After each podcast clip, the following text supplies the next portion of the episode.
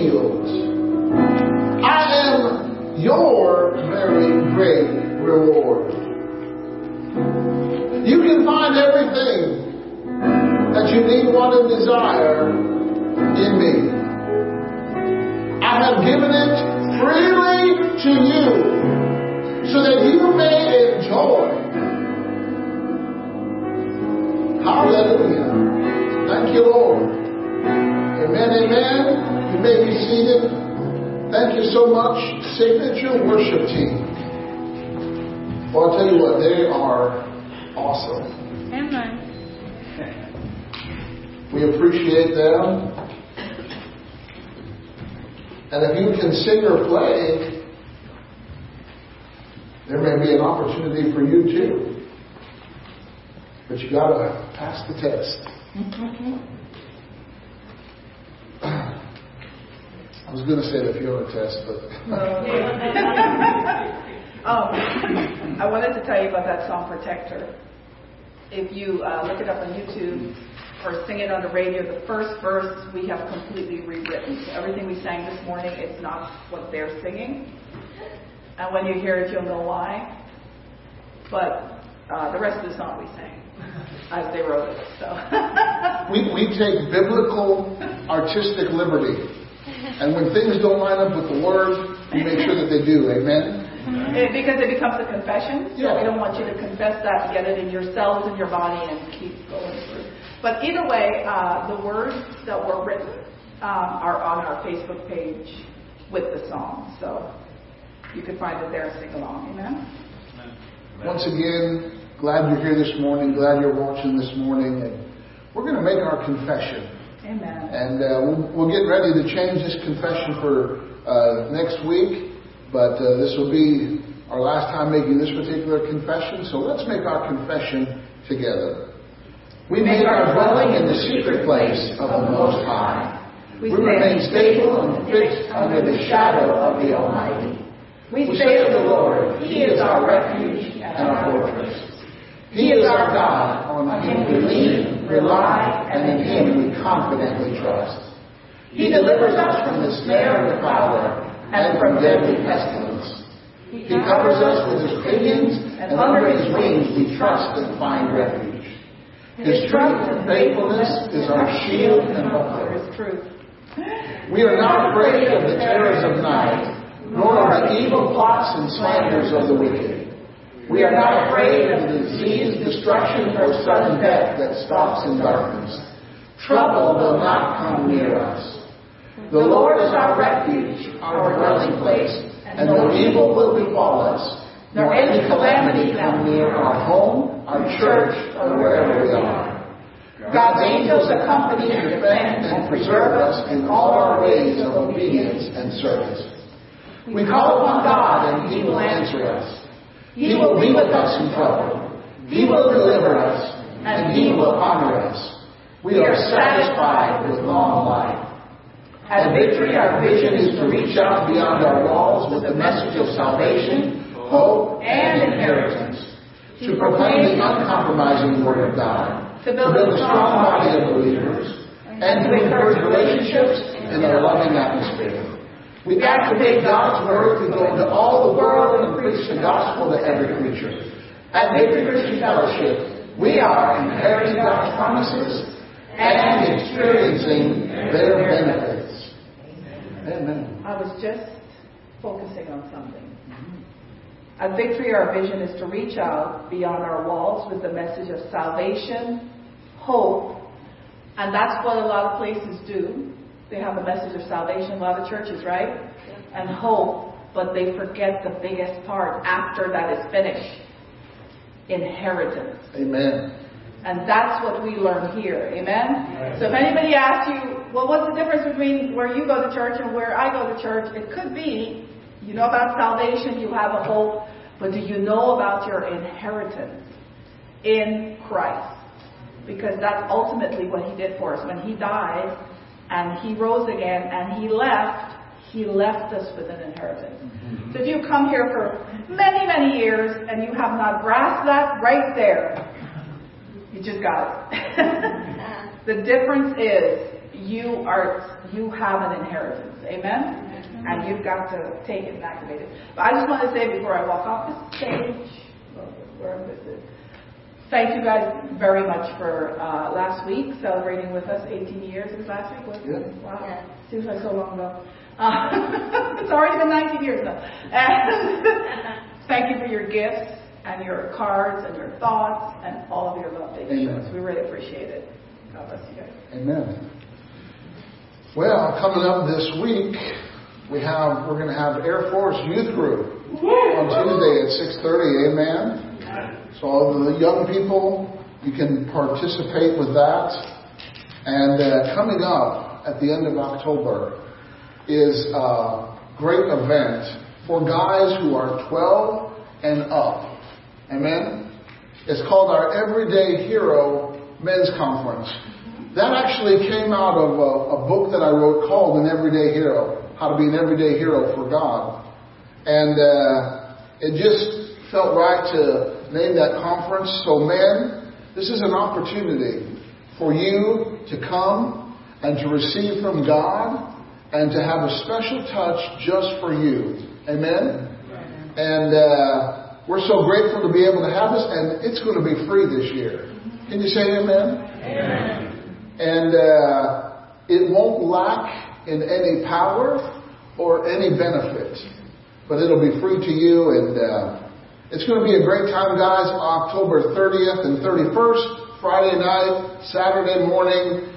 Uh, come and also invite others to come with you. There's information for you to be able to do that. Uh, the Lord put it on my heart today to do something specific. And uh, if you have your own business, if you are a business owner, I want to pray for you this morning. And I actually want to lay hands on you.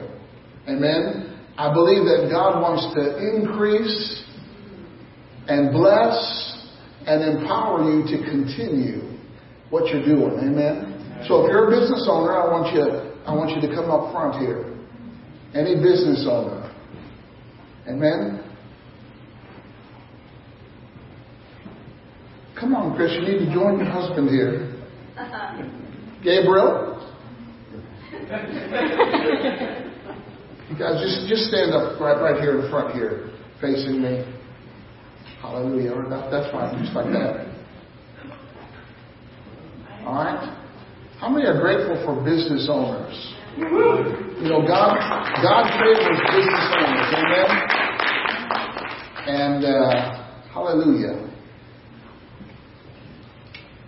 And there's a blessing. Amen. Amen? And I'm going to be talking more about that today. So, uh, my love, yeah, you're a business owner. I'm a business owner. You by yourself. I'm right here. So, would you guys stand with me for just a moment? I want you to stretch forth your hands.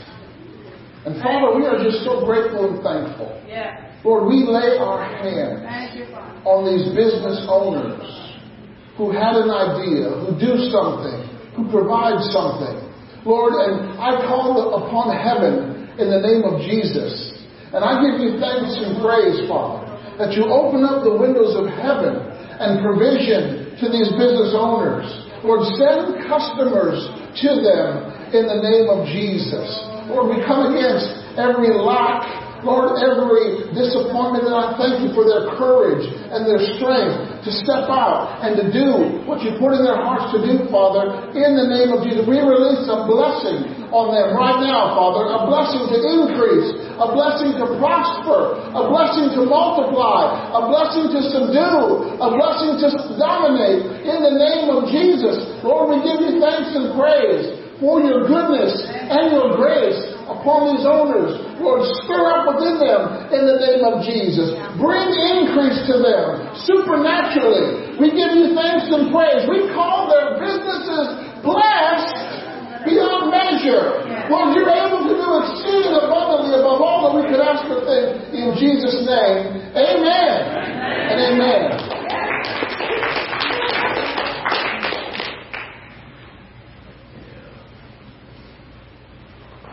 There's another category. I'm not going to have you come up, but I'm going to have you stand up. Maybe you don't have a business but would like to. Maybe you have an idea or something that you would like to do and you would like to have your own business. Is there anybody that would like to have their own business that doesn't have one already? Okay, amen. I like that. Amen. Hallelujah. Father, I thank you that you are the source of creativity and opportunity. And Lord, I give you thanks and praise that by the power of the Holy Spirit, Lord, you begin to design in them and the opportunity, bring forth what's on the inside of them in the name of Jesus. Open up a door of opportunity for these who desire to have their own business in the name of Jesus. We give you thanks and praise that you bring it to pass. In Jesus' name. Amen. You know, owning things is how we subdue the earth. And uh, hallelujah. Hmm. Whew. God is so good. Um, and then uh, before I dismiss the kids, I, I always want to give you like a nugget or something in regards to giving. Amen? We do not, nor will we ever practice high pressure tactics. Because giving is an opportunity for every individual. And, uh, but the Lord put, you know, yesterday and today, He put something on my heart. And help, help me get this out, Lord.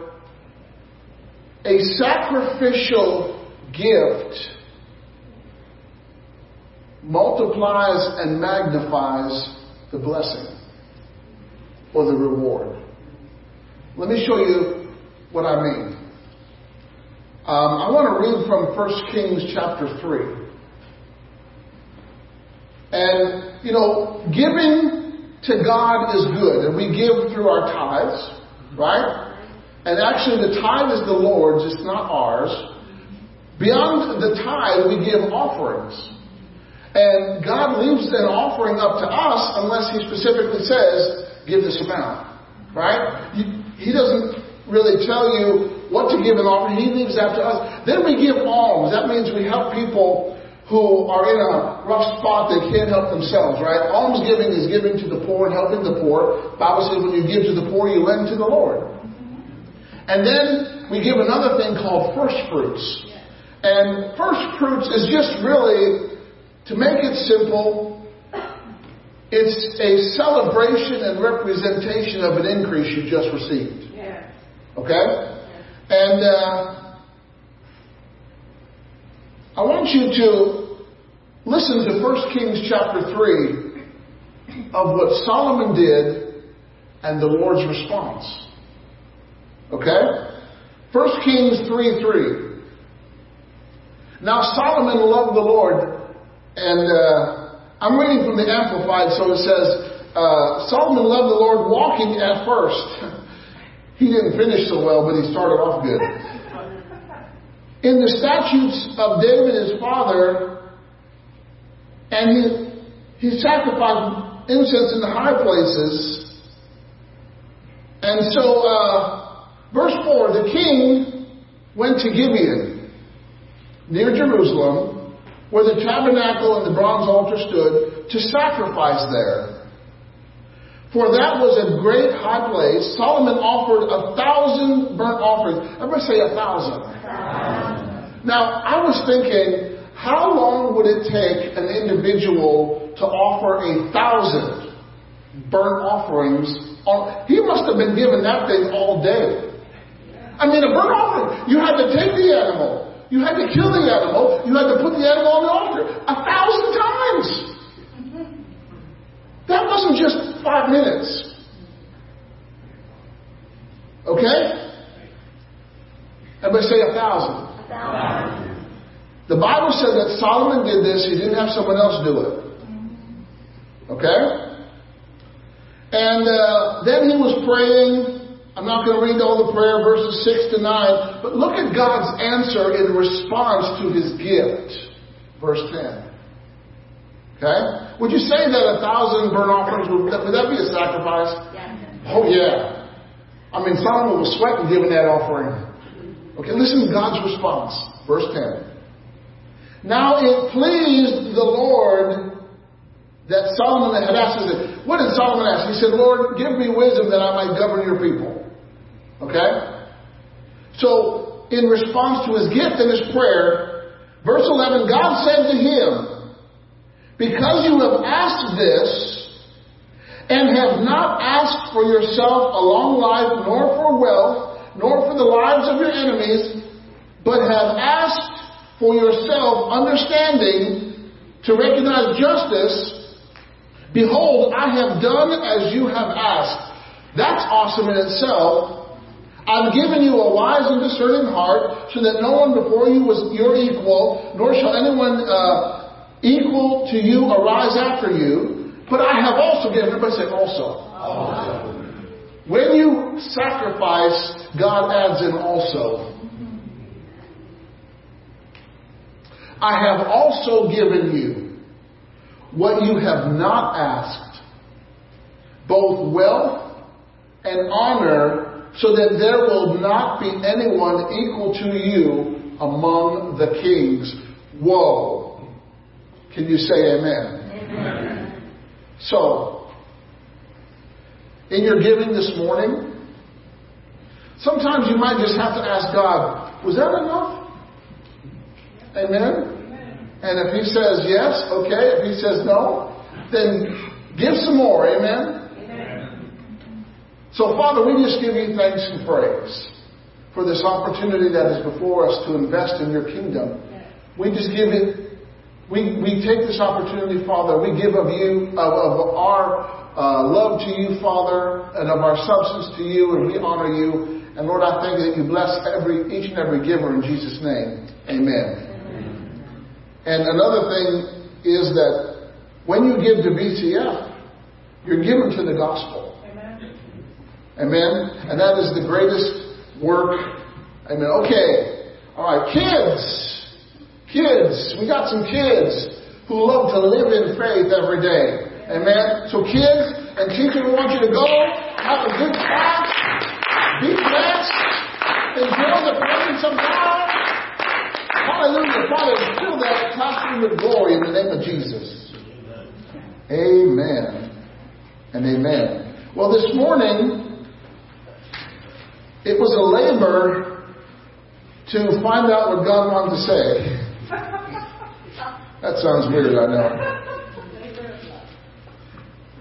It, okay, let me put it to you this way. It just took me uh, a lot of dial tuning to get on the right frequency. How about that? That's better. And uh, then I finally got on the frequency, and this is what God wanted to tell you this morning. He wants to show you how to prosper through diligence. He wants to help every person prosper through diligence. You know, if we've ever experienced a time in our society, in our country, where we need to walk in prosperity, it was the time from March till now. Yeah. Yes. I mean, all kinds of places were shut down. People laid off. And, uh, but see, the world's system is designed to crumble. Yeah. It will not, the world system will not be able to sustain anyone. Right. But there is a different system. It's called a kingdom system. Amen? Yeah. And a kingdom system, our kingdom system is operated by King Jesus. And he can send bread and meat through ravens. He can bring a water through a rock. He can cause a dead stick to blossom. He can cause a desert to become a greenhouse. God, the way God moves and the way God operates has nothing to do with what's going on in the world. He can sustain people in famine. Yeah. Yeah. Amen. He did, didn't he? For seven years. He sustained his people. Why? He put someone in who had a kingdom mindset in a country, and he put them in charge of all the finances. Yeah. His name was Joseph. So, years ago, I was reading the book of Proverbs. Not that I haven't read it since. But as I read the book of Proverbs, God showed me eight things that will cause someone to prosper just through the book of Proverbs. That's just one book out of 66. Alright? And these are the eight things that God showed me how someone will prosper just from Proverbs. Number one, if we keep God's commands, He promises to prosper us. Number two, if we are a giver, He promises to prosper us. Number three, if we have wisdom, understanding, and knowledge, the, I call them the power three. He, he promises to prosper us. Number four, if we walk in righteousness, He promises to prosper us. Number five, if we seek God first above all else, He promises to prosper us. And number six, if we be diligent. So this is where this is coming from. Number seven, our words and our speech have a great deal effect on our prosperity. Because life and death is in the power of the tongue. You're either resurrecting your finances or you're killing them. And then uh, number eight, the fear of the Lord. When we walk in the fear of the Lord, uh, God promises to prosper us. So let's talk about this one thing this morning. See, I'd love to talk about all that. Then we'd have to do a seminar. That'd be a week long conference, and we still wouldn't touch everything of it. Uh, so let's just talk about one. I want you to go with me to Colossians chapter 3. Colossians chapter 3, and the last two verses of this chapter, verses 23 and 24.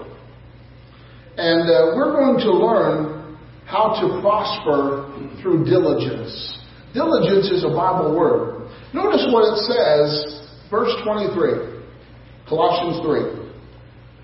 Whatsoever you do, I want you to notice that diligence is something that affects every area of your life.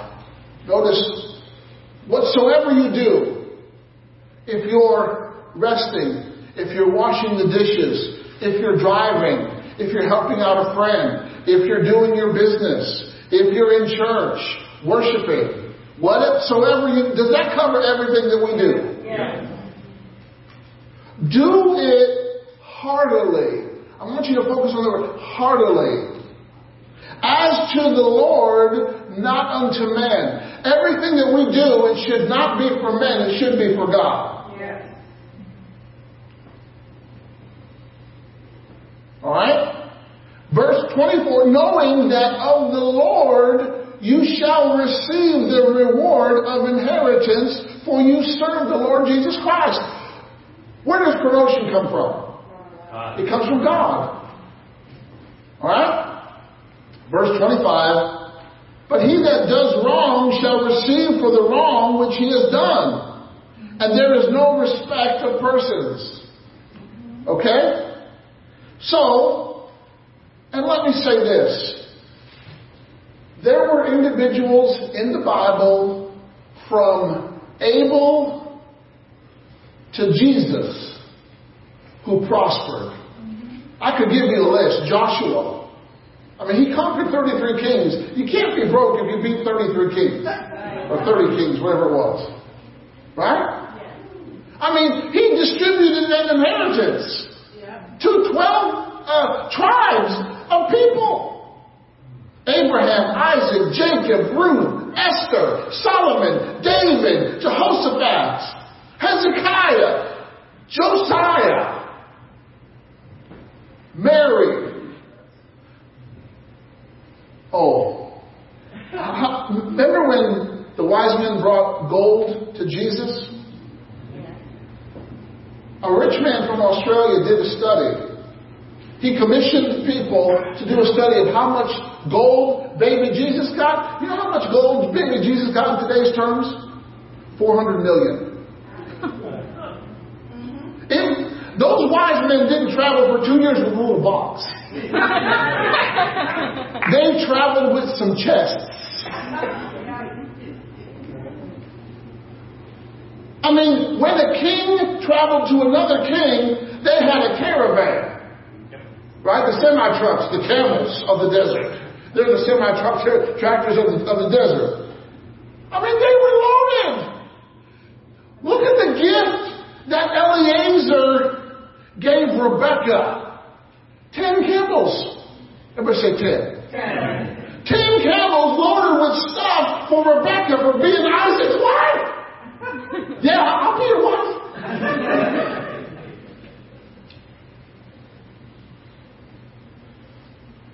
So you're going to hear a lot of proverbs, but proverbs are good. Amen. 31 proverbs. You can read one every day, every month. Go with me to Proverbs chapter 10. Proverbs chapter 10. Hallelujah. I'm very excited about this. Awesome. You know, let me just explain something to you about how I prepare. I, I go over stuff, and if it doesn't register in here, I'm like, ah, uh, uh, oh yeah. When I got to this, it was like boom, boom, boom, boom, boom, boom, boom. It was registering. So, okay, God, yeah. How many know God will register what He wants? Amen? And how He leads me is going to be different how He leads you because we're unique. Yeah. Right? He doesn't lead people the same way. God is a creator. Yeah. Don't put God in a box. Don't try to make people hear God how you hear God. Right. Amen? Just as long as you hear Him. Yeah. Right? Just as long as you understand the message. Right. Okay, Proverbs 10, verses 4 through 6. He becomes poor that deals with a slack hand. That's not being diligent. But the hand of the diligent makes what? Everybody say rich. Rich. Say rich is a Bible word. Both in both testaments. Yeah. Old Testament uses rich, New Testament uses rich. Rich is a Bible word. Abraham was rich. He was very rich. Yeah. Bible didn't say he was filthy rich. He said he was very rich. Yeah. Amen? Okay, verse 5. He that gathers in summer is a wise son. He that sleeps in harvest is a son that causes shame. What happens when you sleep in harvest? You miss the harvest. That's, you know, you're going to find diligence is true both naturally and spiritually. Verse 6 Blessings are upon the head of the just, but violence covers the mouth of the wicked. Say, my hands are not slack, but they're strong to do what I need to do. Say, my hands help me prosper. Amen. We're going to get to that. What does it mean to be diligent? I'm glad that you asked that question. It means to be hardworking. It means to be industrious. It's not just based on your physical ability to do the work, it's also an attitude. It means to be meticulous. Mm-hmm. Well, I'm just sloppy. Can you imagine if God was sloppy? You know, God didn't make the sun and the moon crooked. You know, they're barely hanging on. The stars are like hanging by a thread. I mean, when you look at creation, God's not sloppy. There's a meticulousness to creation. Look at the human body. My goodness. So when you're diligent, you're meticulous. Mean? You just make sure that everything's done to the best of your ability. You're conscientious. That means you have integrity about your work. Bible says a lot about that, doesn't it? It means you're thorough. It means you show persistent effort in doing something. You're diligent. Modern day translation, diligent is elbow grease. Growing up, I didn't even know I had grease on my elbows. Put your elbow grease on. What elbow grease? Just kidding. It means that you're, you, you're attentive to your work. You're earnest. Diligence helps you become wealthy. It is a quality in the Bible that works to prosper you. Amen? It is a tool in your prosperity workbench. Right? I know you, you mechanics, you guys have these nice toolboxes. Right? You got every kind of tool imaginable in there. Why? Because you never know what you're going to come across. Am I right? You got to have a tool that you need when you come across something you don't know how to do. I got a tool. Say, I got a tool for that. Did you know that God gave you a tool for prosperity? This is just one tool. Diligence. It's just one quality that adds, it's one ingredient. Okay? You know, God wants us to be diligent listeners. Exodus 15, if you hearken diligently unto the voice. Did you know that God wants parents to teach children diligently? He wants us to be diligent keepers of His Word. Okay? And you know, God's not opposed to work. Go to Ephesians chapter 4. Ephesians chapter 4. The question is, God's not opposed to work, but what you're working for? That is the question. Ephesians 4:28 gives us the answer. Okay? Now, in verse 27, he says, give no place to the devil. And in verse 28, it says, let him that stole steal no more. Who's behind stealing? The devil. He's the ultimate thief, right? Let him that stole steal no more, but let him labor. Working with his hands, this is why we work. The thing which is good that we may have what? Men, so many people are working for a living, but God's people need to be working for a giving. Work is an avenue by which God brings something to you like wealth or prosperity. Amen? You give your employer time, he gives you a paycheck. Or if you're your own employer, you give yourself time, right? You take care of your customers and they pay you. Amen? There's a beautiful exchange. So, a person can find something useful to do instead of stealing. Right. Have you ever heard of the term freeloader? Yes. Or a more negative term, leech. Right? They stick to you and they just try to suck as much as they can off you.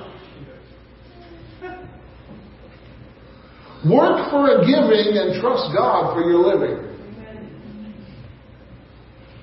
Because the world may be able to shut down, but God's kingdom never shuts down. God's kingdom, God's kingdom never stops working. God's kingdom is open more than Walmart. well, they close the door. God's kingdom never has a vacation. Do you realize God's never out of the office? He, we can access God anytime, any place, anywhere. Every believer is an employee in the kingdom of heaven. And you can communicate with, and you have the most excellent boss ever. I work for a rich Jew. His retirement plan is out of this world. His medical plan is by his stripes you are healed. And he treats me so good like his own son. Say, I'm the boss's son. Amen. Sonship is a position. It includes daughters, by the way. We're all sons of God, sons of Abraham by faith. Amen. So we're sons of God. All right? What did Jesus say if someone asks you to go a mile, what did Jesus say? Go two. He said if someone asks for your shirt, give them your coat too. Right? Why does he expect more of Christians? Because we got more power. Amen? We got more love. We got more tenacity. We got some Christians that are like bulldogs. We got some tenacious Christians. Are you a tenacious Christian? You just hang on to the promises of God and you don't let go. Jesus said, if someone asks you to go a mile, you go two. As a Christian, we ought to be the best workers of wherever we are. Yes. Amen? Why? We got the goods. We have the anointing. We have the name of Jesus. We have the Holy Spirit. We have God's Word. We can outwork the devil any day. Amen? The devil is impatient, but you're patient. You're only one. Patience beats impatience. Amen? All right, let's go to Proverbs 12. Proverbs 12. How to prosper through diligence. Are you excited? Did you know that it's God's will to prosper you? Yes. I mean, if you don't know that God wants you to prosper, it's going to be hard to prosper. Yes. Now, let me say this. Prosperity is not just money. Right. People in the world can make money. There's all kinds of people whose lives are messed up to the nth degree. They can make money. Right? So it's more than just money. That's just a part of it. It, it, it, it definitely includes it. But, you know, sinners can make money.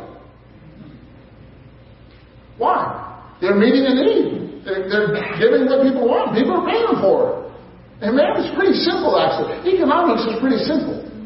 You've got something that people want to buy, and they buy it. You can make money on it. Amen? Proverbs 12, verses 11 to 14. He that tills his land shall be satisfied with bread. How many know it takes some effort to till the land? Before machines, they had oxen, right? And they had to plow with, with animals, and some people today still do that, right? But you got to till your land. Everybody say, I've got to till my land. Do you know that even when God created Adam, he had to take care of the garden? Adam was given work to do. Adam and Eve just didn't sit there sipping pina coladas, virgin pina coladas, by the way. They, they didn't sit there under a palm tree saying, Oh, I'm just enjoying this garden. They probably had this, but they took care of the garden Yes. until they didn't. You'll find when you don't take care of something, something happens to it, amen? Adam stopped taking the care of the garden and he let the devil take care of his garden. No, look at how that turned out. Don't let the devil take care of your garden. You take care of your garden. He that tills the land shall be satisfied with bread, but he that follows vain persons is void of understanding. Vain is empty. Right? The Amplified says, He who follows worthless pursuits. You have trivial pursuit, then you have worthless pursuits. Verse 12. The wicked desires the net of evil men, but the root of the righteous yields fruit. Everybody say, I'm a fruit yielder. You were designed for fruitfulness. Yes. Spiritual fruit, natural fruit, character fruit, Christian fruit. Amen? Amen. Just don't get your fruit mixed up, otherwise you get into a jam. Just kidding. The wicked is snared by the transgression of his lips, but the just shall come out of trouble. You were designed to come out of trouble. Yes. Amen? Amen. Now, I, I just want to give God glory. We've been open since the end of May, and uh, God has protected us. Amen? And He will continue to do so. Because our trust is in Him. Verse 14 A man shall be satisfied with good by the fruit of his mouth, and recompense of a man's hands shall be rendered unto him. Your hands have a lot to do with being diligent. Alright? So, what does it mean to work your land? Working your land means seizing the opportunities that are available to you. That's when you work your land. Amen? It means taking care of it so that it multiplies. God is a multiplier. He's been multiplying people from Genesis to Revelation. God's church is still multiplying. Amen? He's still building his church. He's still working his church. Alright? A person who is not diligent, they follow worthless, vain, or empty pursuits. They're, you might call them idle. How many's ever heard a car idle? Does a car go anywhere when it's idling? You, it just makes a lot of noise, but it's not going anywhere. It's not making any progress. Amen. A lot of Christians are idle. They're making a lot of noise, but they're not going anywhere. They're not making any progress. Hmm. You got to get it in gear. Yeah. You got to go from idling to drive, or idling to reverse. Amen. Did you know that the car? You have to shift the car into gear. The car doesn't shift itself in the gear. If it does, you're in trouble. I remember one time in my younger days, I was visiting my cousin in Missouri. And we wanted, we, we had this, there was this old car that we were driving, and we wanted to test. How many know you do some stupid things when you're young? We wanted to test what would happen if we're going about 30 and just shift it into reverse. This was an automatic. Well, you know, when you do that, that car bucks. It shakes. We didn't drop any pieces of metal, but it felt like we were going. We're like, okay, we won't do that again. But yeah, we did that. So a vain person is an idler. They're void of understanding. Alright? James tells us not to be an idle believer. Faith without works is what? Dead. Faith without corresponding action. If you say you have faith and there's no action, you got dead faith. You need, you need your faith resuscitated. Oh, I got faith, but I'm not doing nothing. No, you don't. Well, you have faith, but it's dead. You know, you know, dead, dead people don't talk. They don't even move. My mother was a beautician. And oftentimes, she went to the funeral home. And she would do the hair of the person who died. She never got a complaint. True. So we need to do the work that God called us to do. We need to work our land. Amen? Did you know that Jesus was a worker? He came to do the Father's work and he said, I've come to finish the work of him who sent me. He worked to save the world. He worked his land. Right? He's still reaping the harvest today. Jesus completed the work that the Father gave him. How did Jesus work? He worked his hands. He laid hands on the sick people. He blessed people with his hands. He touched people with his hands. He touched leprosy and leprosy left. He touched a fever and a fever left. He was working with his hands. Yeah. Amen? His hands lifted up, his hands helped, his hands healed, and his hands blessed. Jesus worked his body. He was bruised for our iniquity. He was beaten. He was whipped. He was crucified. He worked his body. Jesus worked his hands. Jesus worked his body. Wherever he walked, he took over. If he came to someone's house for dinner, he changed the atmosphere. Jesus Jesus worked to build his church. He said, I'm going to build my church, and the gates of hell can't prevail against it. Jesus is working from home. His work is still being done. He's, he's building his church. His church is still operating. His church is still functioning. His church is still proclaiming the gospel. Now, I'm not talking about every church. I'm talking about his church. There's a difference. There are churches that are just religious institutions. You know, the Pharisees would have called themselves a church because they didn't have a church that day. They had synagogues. But they weren't doing the work of the Father. They weren't doing the work of the King. They were doing the work of man. Alright? Jesus works at God's hand. You know what he's doing right now? He is sitting at God's right hand and he is praying. He is interceding for us. He is cheering us on. He's saying, You can make it. Amen? One time, one of my good friends in Illinois, he was single at the time and he was going through a rough time, hard time. And uh, we were praying one night and he started laughing. I said, What's going on? He said, I saw Jesus with his robe and sandals and pom poms just cheering me on. Amen? He said, I saw Jesus on the sidelines with pom pom saying, You can go, you can make it. That ministered to him.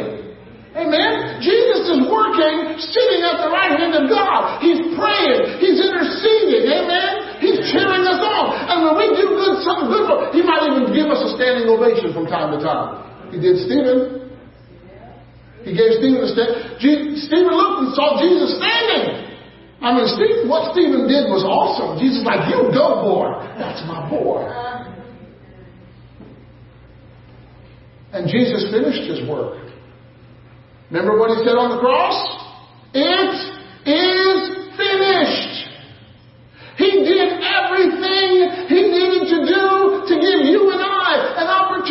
And an open door to get saved and to connect with the Father and to be have our names written in the Lamb's Book of Life. Nothing else needs to be done. Right. Amen. Why? His work is finished. Yes. Too many times we want Jesus to work the work that's already done. But Jesus said, no, you work out your own salvation with fear and trembling. Right. Right. Work it out. Everybody say, I'm working it out. Working it out. You have got to put your hand to something. Deuteronomy 15:10, Deuteronomy 28:8, God says He will prosper what you put your hand to. Say, I have prosperity in these hands. What happens when a believer touches a sick person? What does the Bible say? They shall recover.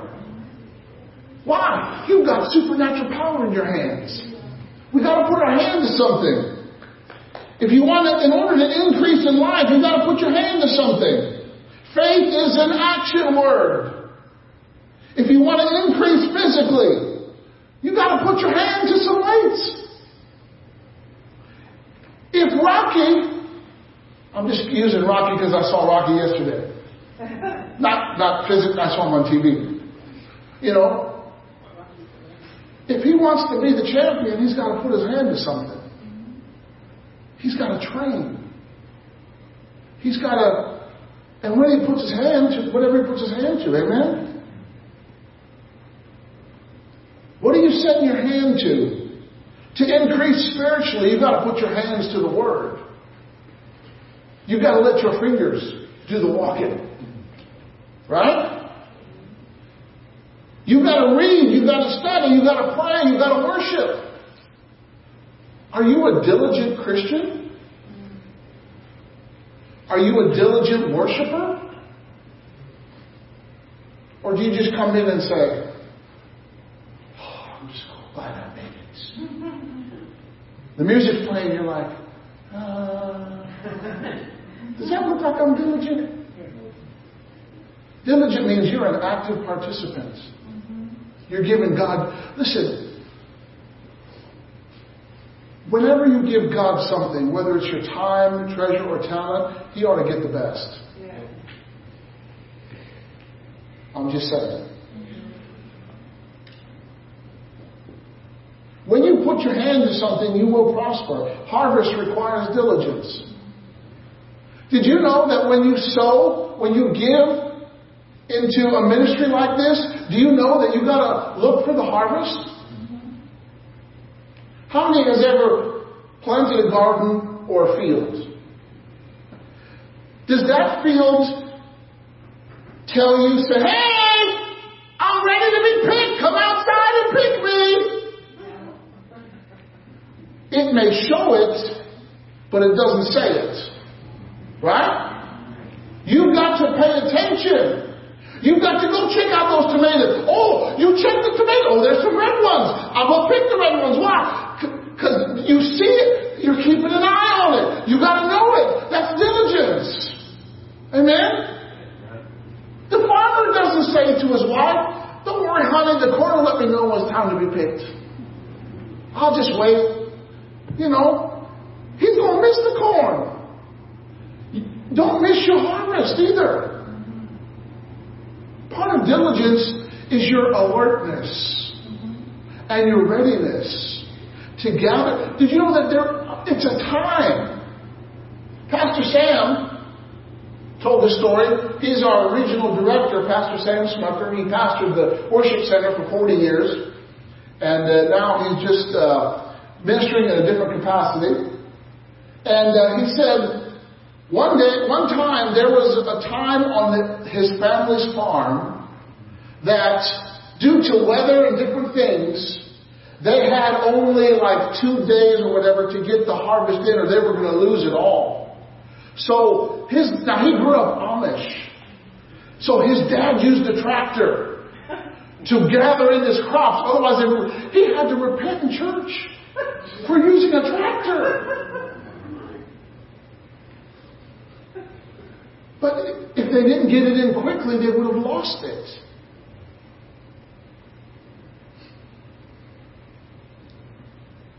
God wants us to put our hands to something. Look under, look at verse 24, chapter 12 of Proverbs. The hand of the diligent shall bear rule, but the slothful shall be under tribute. Would you rather be a, a ruler or a contributor? You know, if you're a tribute, you're a contributor. You've been contributed. no, just kidding. Alright? Did you know that diligent hands rule? Did you know that Joseph was diligent? Now, get this. Joseph in Genesis 39, he was he had 11 brothers. And Joseph was Jacob's favorite. Jacob gave him this coat of many colors, and Joseph wore this coat. Right? That just represented the favor of God, the anointing of God. God's given you a coat too, called the Holy Ghost, called Christ. Put on Christ, amen? Put on the garment of praise. God's given you a whole wardrobe. Right? So Joseph, he was, and his brothers didn't like that. They hated him actually. Now I know that no one's ever grown up in a family where your siblings hate you. But, uh, so what did they do? They conspired against Joseph, and they got together with some merchants, and they sold him as a piece of property and he became a slave. Okay? Now, don't think of yourself as a slave. Joseph was a slave, but he didn't have a slave mentality. He didn't have a slave mindset. Okay? Well, go to Genesis 39. We've got to see this. Genesis 39. You, have you, got to see this. What do diligent hands do? They rule. So if you exercise diligence long enough, then you become a ruler. Amen? Alright? So, verse 1. Joseph was brought down to Egypt. Did you know Joseph ended up in a place that he didn't choose to go? It's not like Joseph said, I'm going to go vacation in Egypt. No, he had no choice in the matter. He had no say in the matter. He ended up into a place that he probably didn't want to be. He certainly didn't want to get there how he got there.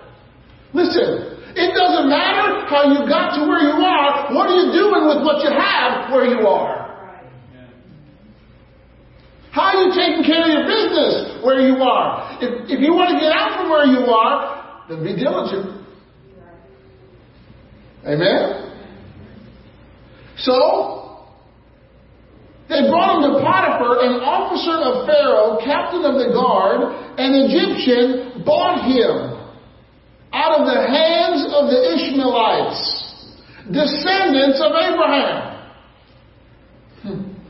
Joseph was a relative of Abraham. He, this is his relatives, Ishmaelites. They were his half brothers. Ishmael was the son of Abraham. Jacob was a grandson of Abraham. They both had the same lineage.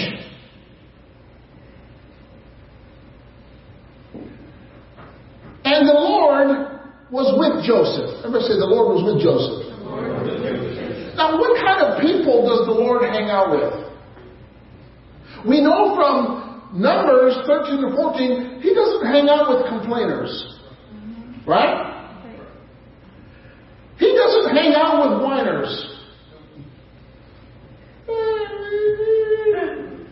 No, he doesn't. He doesn't hang out with liars. He doesn't hang out with deceivers. He doesn't hang out with the proud. Right? I mean, Satan was proud. What happened? He got kicked out of heaven.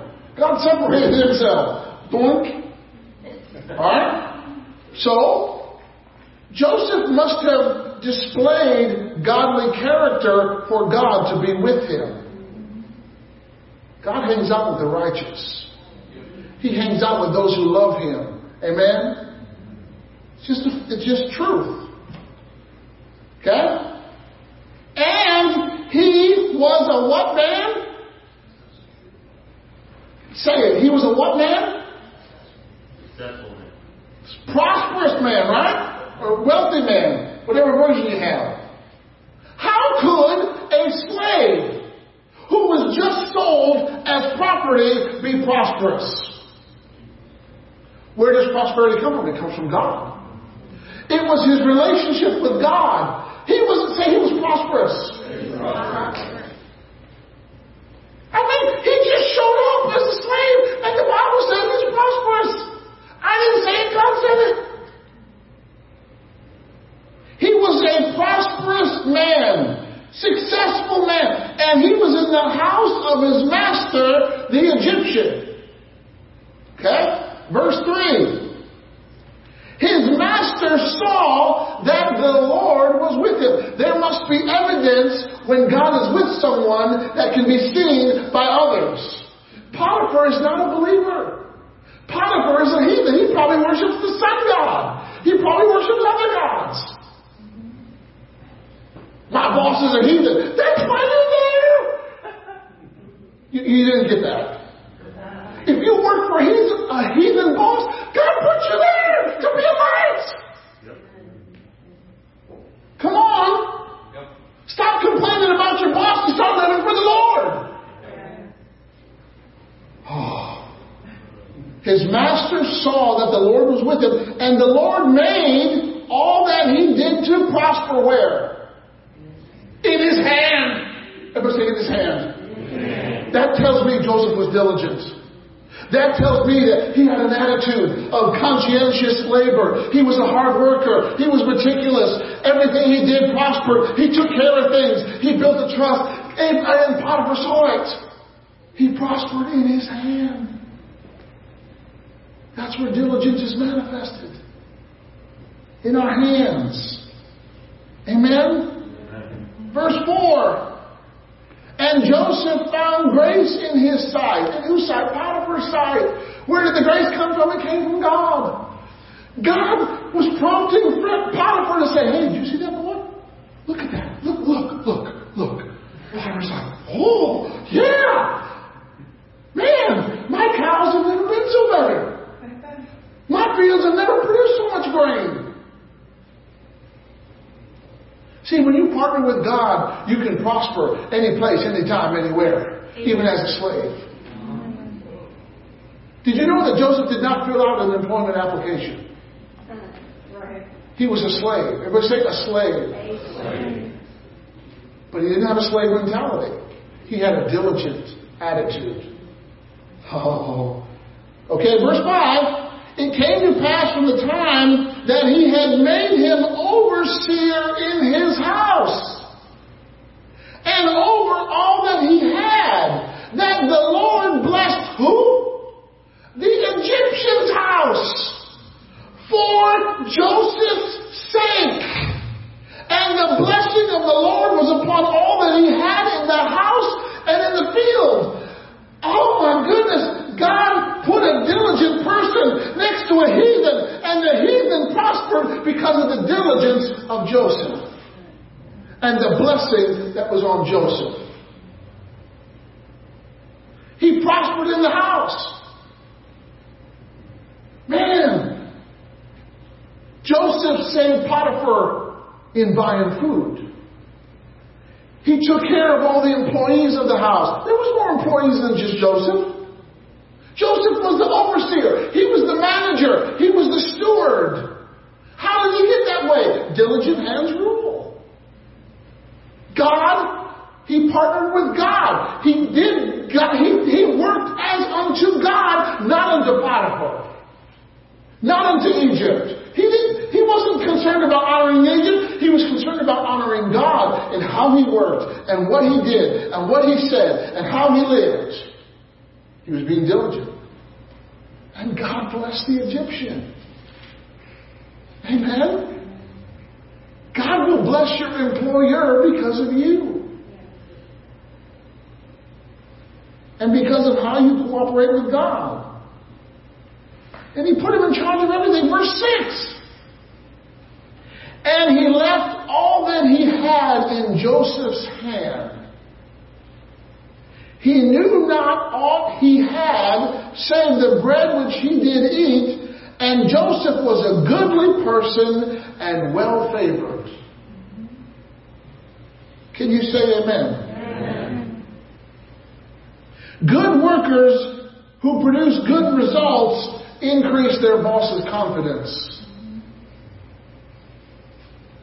I mean, Potiphar didn't know what his bank account statement was. He didn't know how much gold he had in his safe or how much silver. He put it, he only concerned about what he was eating. That was it. He put a slave whom he bought in charge of everything. Why? Because he was diligent. And it showed. Can you praise God? And the same thing happened when Joseph was put to prison on a false accusation. He didn't think of himself as a prisoner. Come on, listen. It doesn't matter where you are. You got to think of yourself as a child of God, as a king and a priest of God, as someone who represents God's kingdom. It doesn't matter where you are or what you're doing. You got to think yourself of that. You got to know that you're a child of God. When you're washing those dishes, you got to know, I'm God's child. How would I make these dishes look if Jesus ate off these dishes? That's what you do. Amen? This is diligence. And this helps us what? It helps us prosper. Amen? Let's go back to Proverbs. Let's go Proverbs 13. Is this helping you today? Listen, I want to liberate you to prosper. I don't think it's a coincidence that God had me. He, he told me last week that I needed to pray for the business owners. I just forgot to do it last week. But He gave me this week. Amen? That, that's called God's grace. All right? I, I didn't know what I was going to be preaching today until like 7 o'clock last night. I was going through things and reading things and stuff. I'm like, eh, eh, eh. then I hit this and it went. I was like, okay. God's a good coordinator. Amen? Look, when I preach, I'm just going to be real with you. I'm going to share when I make it, and I'm going to share when I miss it. Amen? All right, Proverbs 13, verse 4. Hallelujah. The soul of the sluggard desires and has nothing. But the soul of the diligent shall be made fat. Now that word fat doesn't mean you've got extra weight. It means, that word fat means anointed. It means you're so bulky that you break yokes that have bound you. That's what it means. Amen? Amen. Whoo. So, the appetite of the sluggard craves, but the appetite of the diligent, this is the amplified, is abundantly supplied. How many want to be abundantly supplied? Amen. When God does something, He does it abundantly. Yes. When He fed the thousand people, 5,000 men. So if there was 5,000 men, how many women and children were there? You're talking at least 15 to 20,000 people. Do you guys have enough in your house to feed 15 to 20,000 people if they show up today for lunch? Huh? But you can take what you have, put it in the hands of the multiplier, and he can multiply it. I, I got me some beans. Well, you just keep giving those beans, amen? How, how did Jesus feed the 5,000 men? He didn't say, okay, now, just take a little. Just take a bite. Because you gotta save some for someone else. He didn't do that, did he? He said, here boys, keep feeding them. Take as much as you want. Take, and the Bible said that they all ate till they were, what? Full. If you're going to invite me over for dinner, I'm going to eat till I'm full. Amen? I'm going to get my share. Right? Shady Maple, here I come. Oh, right? How many's ever been to Shady Maple? Hundred foot long buffet in either direction. Oh, that is from heaven.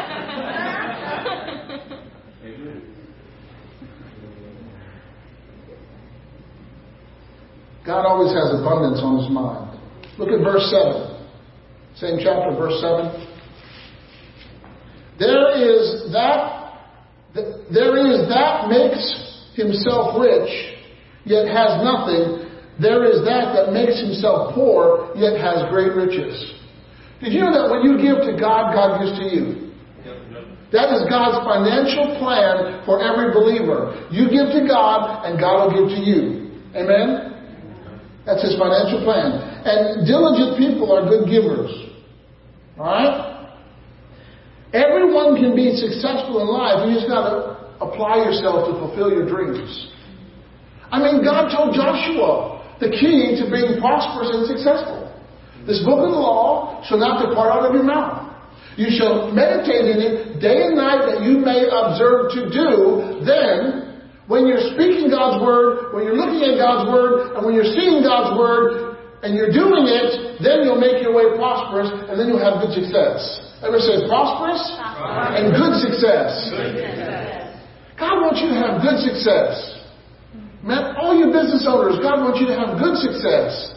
Amen? All you potential business owners, God wants you to have good success. Amen. God expects you to win. He expects you to take over. Amen? Hallelujah. Let's go to, um, okay. Let me give you a few examples in the Bible of people that were diligent.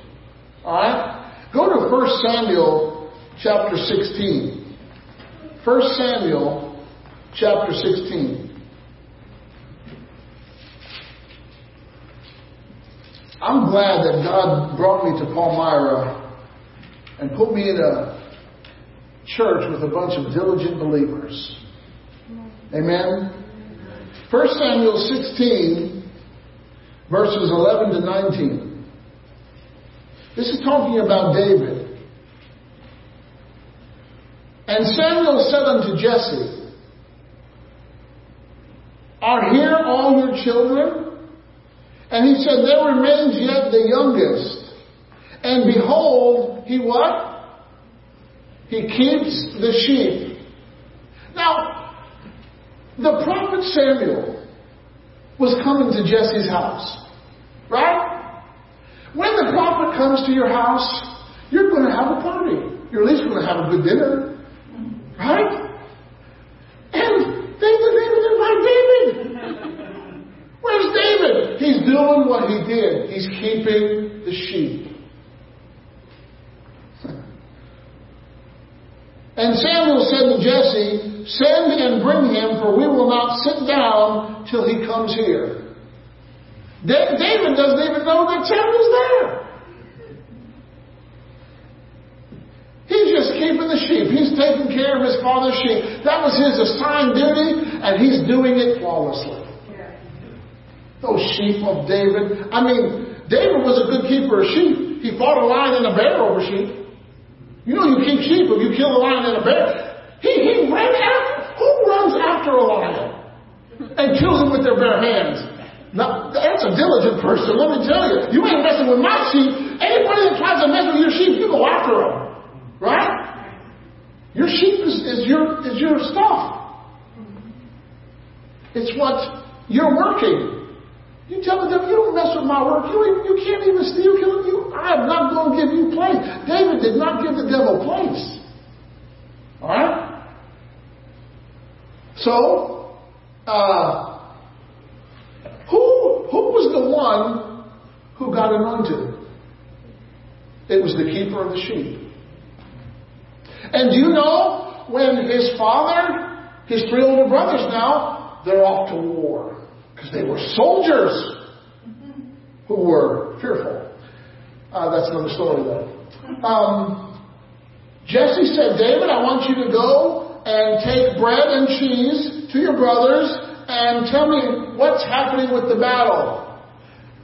But do you know that when David took the bread and cheese, he made sure that someone else was taking care of the sheep. He made sure that his sheep were taken care of so that there was no loss. If you read the story of Jacob and Laban, there several times Jacob testified that under his care, Laban never lost the sheep. If there was, if, if an animal came and got a sheep and it was lost to Laban, Jacob replaced it at his own expense. He never let Laban suffer one loss. And he worked for Laban for 20 years. He worked for a man who kept lying to him and changing his wages and going up and down and all across the scale. And he couldn't get an honest answer from Laban. And when he finally came, he finally agreed and said, I want all these kind of sheep. Laban took those sheep. He gave them to his sons, put a three day journey in between Jacob. And Jacob, God gave him a dream. If you read the story, I, I don't have time to go into it. God gave Jacob a dream. And he saw all the spotted and speckled sheep coming at the water trough and making more spotted and speckled sheep. So, you know when he, he took the sticks and he, he tore the bark and he made it look like a barber's pole? You know, a, barber, the, the red, blue, and green ribbon pole like thing? Right? He put that in front of the sheep. That was God's idea. That was God's way of prospering him. He, Jacob didn't come up with that idea because he explained later how he had a dream and God told him that's exactly what he needed to do. Did you know that God will give you a creative idea to prosper where you are? Jacob became wealthier than his uncle Laban. Laban's sons testified, Jacob took all of our father's wealth. They testified. How did he do it? He stripped sticks. He stripped sticks. How did you become wealthy, Jacob? Are you this brilliant business? No, I stripped sticks. And I put them in front of sheep. And when I did, the sheep had spotted the speckled kids. And Jacob, at least Jacob was smart. He didn't put with the weak ones. Right. He only put with the strong ones. That means Jacob's flocks were stronger than Laban's. Laban's were weak and sickly, and Jacob's was healthy. Laban was like, how did that happen? God did it. It was his diligence. Anybody that's going to agree to work for a girl's father so that he could marry her for seven years, you know that's a diligent person. You know Jacob became diligent after he met God. Before he met God, he tried to take shortcuts in life. He tried to shortchange people through trickery and deception and deceit. He was it as a supplanter. You're not going to get ahead tricking people. You don't have an anointing of tricksting, of tricking. All right? That's that's not from God. Okay? But Jacob in Genesis 28, he was by himself. He was on his way. He left his home because his brother wanted to kill him because he, he tricked his brother out of the blessing. Actually, his mother did. Right? Oh, Jacob, you just, your sin be on me. Don't let anybody lead you into trickery. Alright? Now, granted, God would have got the blessing to him, but God doesn't use trickery. Alright? He took the trickery and made something good out of it. So, uh, so Jacob, he met God, and from that point on, that's where he committed the tithe to God. He said, God, if you clothe me, if you feed me, if you bring me back safely, I'll give you a tithe of all. Genesis 28, you read it. He committed the tithe to God. And guess what? It was that commitment that caused him to overcome when he was dealing with Laban for 20 years. Right, would you stay working at a place for 20 years where they kept lowering your wages? Let's take a poll. How many people in Palmyra? We, we did a sample in Palmyra. We took a sample set. And, and our poll indicated that no one would stay working for a, a company or a person if you kept changing your wages for 20 years. But see, was Jacob's trust in Laban or was it in God? He trusted God. And who, who came out in the end? Jacob came out in the end. His trust in God overcame the challenges that he experienced in life. Amen? How about Daniel? Was Daniel diligent? Okay, Daniel, we're going to recruit. You've been recruited for the king's court. You're going to learn all the ways of the Chaldeans. You're going to learn our sciences. You're going to learn our arts. You're going to learn our language. And in this training program, we're going to provide you with the food that comes from the king's table. No, no, no. I'm not going to eat the king's food. What do you mean, Daniel? This is the king's food. Yeah, I know, but I, I, I listen to a different king. Are you hearing me? Mm-hmm. It takes diligence to maintain your convictions. Daniel 1. He refused to eat the king's dainties. That means donuts. I don't know. What's a dainty? Instead, he ate vegetables and water. Now, Daniel's handler was a little nervous. He's like, everybody else is eating the king's food. You, you know, Daniel said, look, test us for 10 days. You, you got to be confident in what you do. Amen? Amen. So they, they did this for 10 days. He was diligent. He didn't, uh, why, why didn't he eat the king's food? Because it was probably uh, given to idols. There was a reason why he didn't do it, but hey, it worked for him. Amen? And after 10 days, the king examined them. Like, Daniel, Shadrach, Meshach, and Abednego. I've never seen such wise. The Bible said they were ten times wiser. You know, they obeyed God for ten days and they were ten times wiser than everybody else. Imagine if we just spend ten days obeying God, how much better we will be. That's what they did. Right? He was diligent. How about Peter? Was Peter diligent in Luke 5? Jesus was preaching on the shore. I like Jesus. He had a beach ministry. if you like the beach, Jesus is for you. Right? Jesus had a beach ministry. Right? And he was, and this crowd came up to him. They were just pressing in. And so he gets into a boat. And he has, it happens to be Peter's boat. And it's, he says, push it out a little bit, give me some room. And he sat down. Jesus was an innovative preacher. He sat and preached. Who says we have to stand up this whole time? Amen? And uh, he preached. And anything that you give to God, what's going to happen? What's going to happen with anything you give to God? It's going to be more. It's going to increase. It's going to multiply. All right? Anything. Time, talent, treasure, whatever you give for God and honor to God out of a love for God, it's going to multiply back to you. Good measure, pressed down, shaken together, running over. So, now Peter had fished all night. Taking the net, casting the net, pulling the net in, taking the net, casting the net, pulling it all in, taking the net, casting the net, pulling it all in. See, that's some work.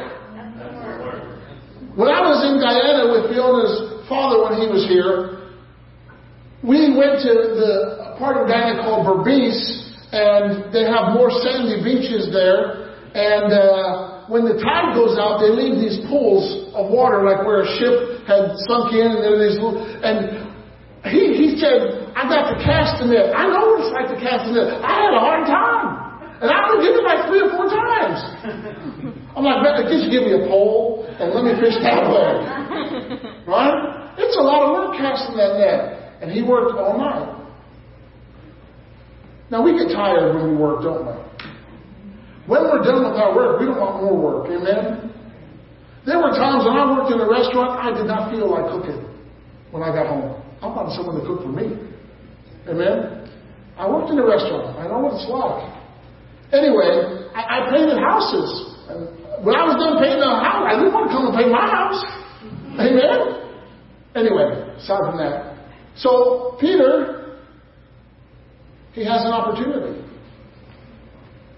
Okay, Peter, thank you so much for using, let me use your boat. Now, cast your nets into the deep for a catch.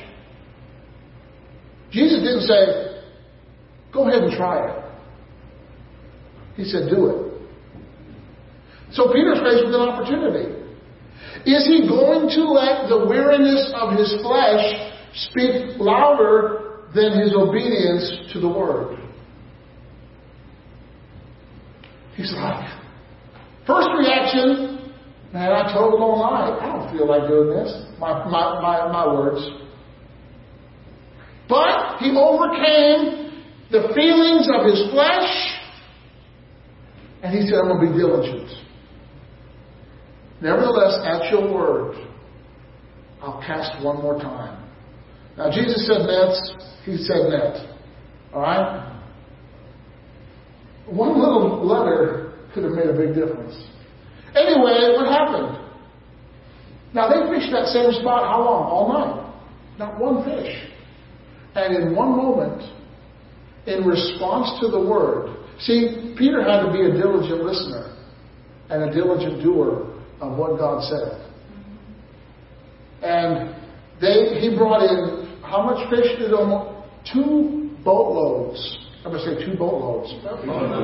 In, in that one catch, he almost sank two boats. And those boats could hold a ton. A ton of fish. Two tons. That's 4,000 pounds, isn't it? Right, ton is 2,000 pounds, thank you. Make sure I'm correct on that. 4,000 pounds of fish came because he made the decision to be diligent and he didn't just let his flesh dictate rule what he did. He didn't let his flesh respond. Amen. Aren't you glad he responded that way? Yep. Imagine what would happen to us if we respond in obedience to God. Amen. So diligence will make you prosper. Amen. It did for all kinds of examples in the Bible, and uh, I think I've reached the finishing point. Amen. Did you learn something today about diligence? Yes. Is it going to make a change in how you do things from this point on? You know? Is it going to change the way you, you worship and serve God? Uh, if you be diligent, it will certainly change the results that you get. Amen? And uh, so this is an opportunity for us to come higher. You know, this is a stepping stone today. So why don't you stand up? Oh, hallelujah, hallelujah, hallelujah. Thank you, Lord Jesus, for your holy written word and your spoken word. Father, our ears are in tune with what you are saying to me today in the name of Jesus. Say this. Say, Lord Jesus, Please forgive me Please forgive me if I have ever been not as diligent as I should be. I thank you, Lord, for forgiving me and cleansing me from all unrighteousness. Because today I'm turning the corner. I commit to you to be a diligent doer, a diligent listener of your word. Your word has the greatest priority in my life. I will live by your word. I will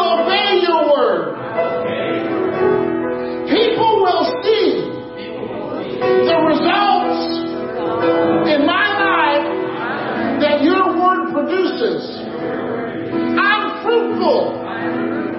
I'm going to increase. I'm going to multiply. I'm going to subdue. I'm going to take dominion.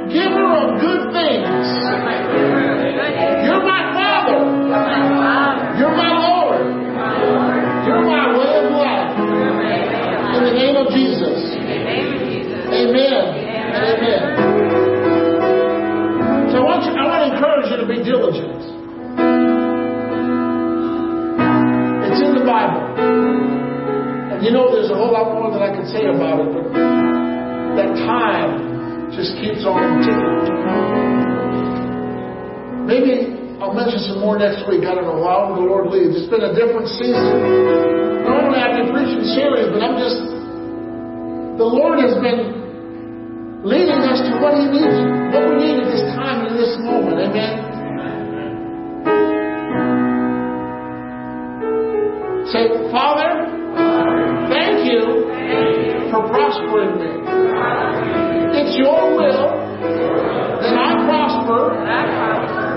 In every way,